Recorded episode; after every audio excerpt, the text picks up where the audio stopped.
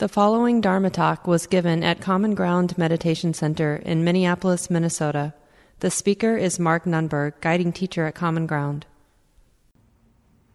So we have about 10 minutes. I'd like to begin right on time every day, uh, every week rather, and then end right at 9 o'clock. I know you have busy lives, so we'll end right at 9, but we have 10 minutes. I think I've covered most of my nuts and bolts. Don't be surprised if you don't want to come back next Tuesday, but come back anyway. There are handouts and recordings for previous classes up on the web. Uh, you can find that under the, just look for the intro class and there'll be a link there. And bring your experiences next week. We'll take a few minutes tonight, but next week we'll have more time for people to share a little bit about what you're learning, what's the problems that are arising in your practice questions that you have because we learn a lot from each other.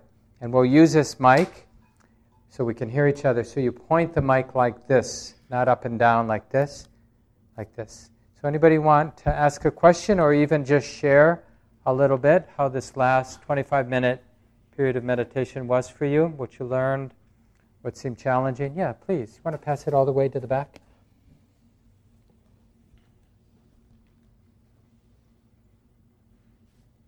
I've always had difficulty with meditation because my mind wanders a great deal. I tried it a couple of times and I stopped. So it was very interesting um, this evening because I could really concentrate on my breathing. And what I experienced tonight, I experienced only once, one time when I was in retreat um, for a long period of time and that is when I'm breathing, um, the tears flow.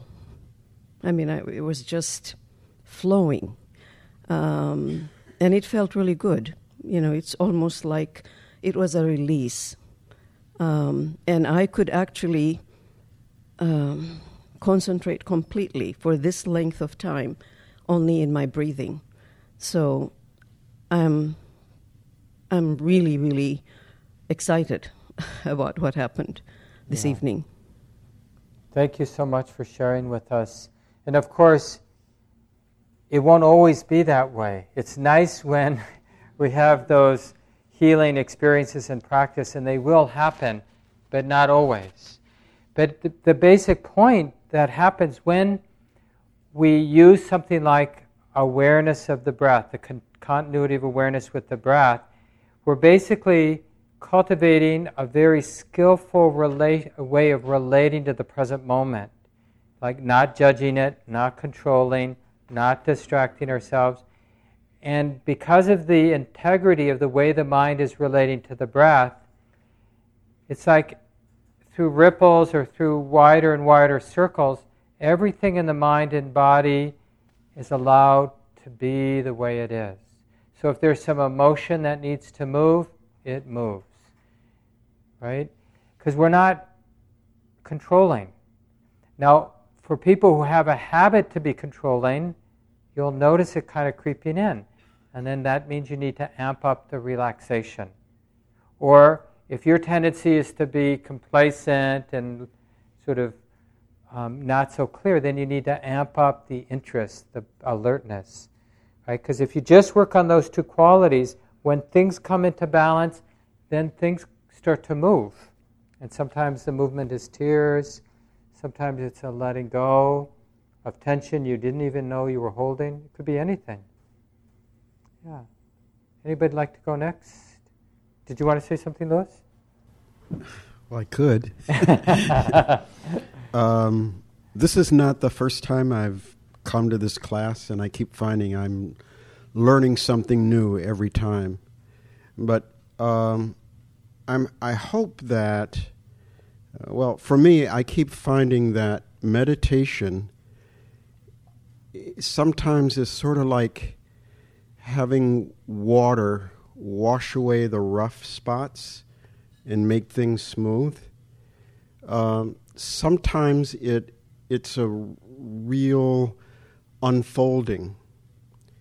Uh, you know, you get tight, you deal with difficult emotions, and the meditation can help one deal with difficult emotions so that you don't feed them, but you let them go. You notice them, you don't push them down or try and deny them. You let them arise and fall on their own. Um, so I'm going to keep coming back. Thanks, Phyllis. You want to pass it over here? Um, well, first of all, I want to say I'm so um, I'm entertained by your talks. Uh, a lot of times when you you point something out, I find uh, it's funny. I, a lot a lot of this is human nature is so fallible and so funny. Anyway, the question I have is I'm. Uh, when I meditate, I I feel like I'm floating and kind of I feel like I almost I could I don't really know, but it feels like I'm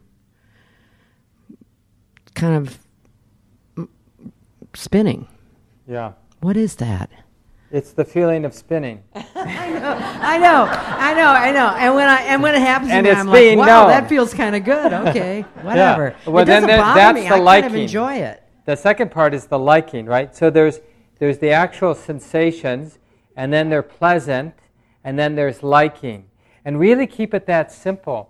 And the last thing I'll say, because I don't want to set up like everyone craving that experience, but the one thing I can say is as the mind develops this continuity of present moment awareness, you'll realize that so much of the way you've been experiencing life had more to do with your thoughts about life, your thought of the body, your thought of how it is now, than the way it actually is.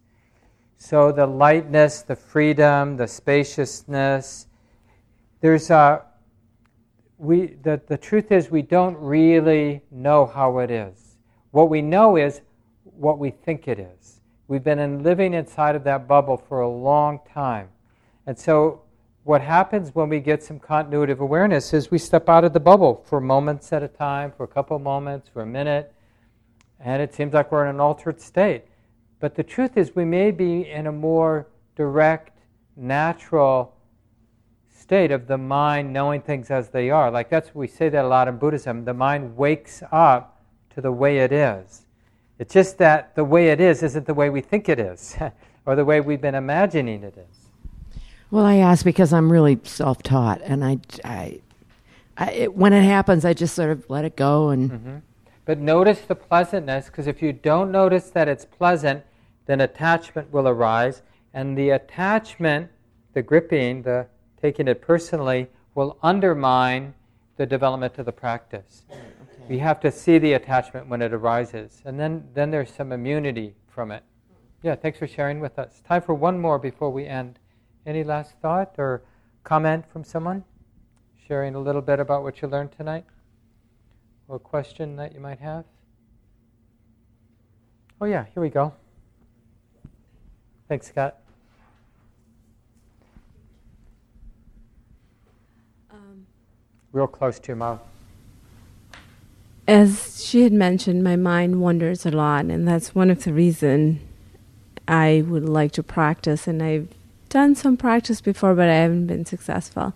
And today I noticed that I had a hard time being alert. I felt like I was trying to be present, but I was falling asleep, kind of like felt like. And you were like mentioning that, and I just was. I try to bring it back and be present, but in the past, like I haven't done meditation in a long time, but I felt like it was the same way, and I want to like think that practice will make it go away, or is it because it's night? I don't know. Yeah, well, sleepiness is a, a very formidable obstacle, even for very experienced meditators. So we should never underestimate. It's not so easy to navigate that space. Now, of course, if you're just not getting enough sleep, you already know what to do about that. But even people who get plenty of sleep can have this problem in meditation. And it's an imbalance between those two qualities I was talking about. Like you've got a lot of the relaxation, but not enough interest, alertness.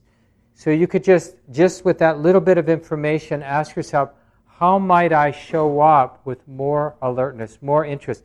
Kind of owning, like, this is my life, it's relevant.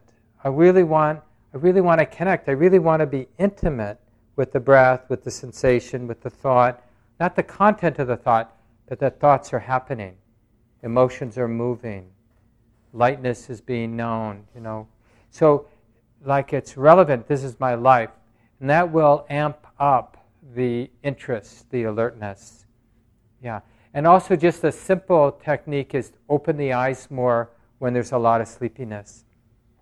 And even standing. Like if you're too comfortable, this is where pain is actually a friend. Because if you have a lot of pain in your sit, you're not going to be one of those people who's falling asleep all the time. so, uh, yeah, sitting up more, standing up can help too.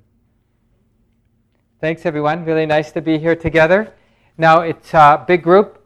I could really use your ha- help. All the folding chairs go down the stairs to the right and to the right. If you come early next week, you can help set up too. Have a good week, everybody. This talk, like all programs at Common Ground, is offered freely in the spirit of generosity. To learn more about Common Ground and its programs, or if you would like to donate, please visit our website www.commongroundmeditation.org.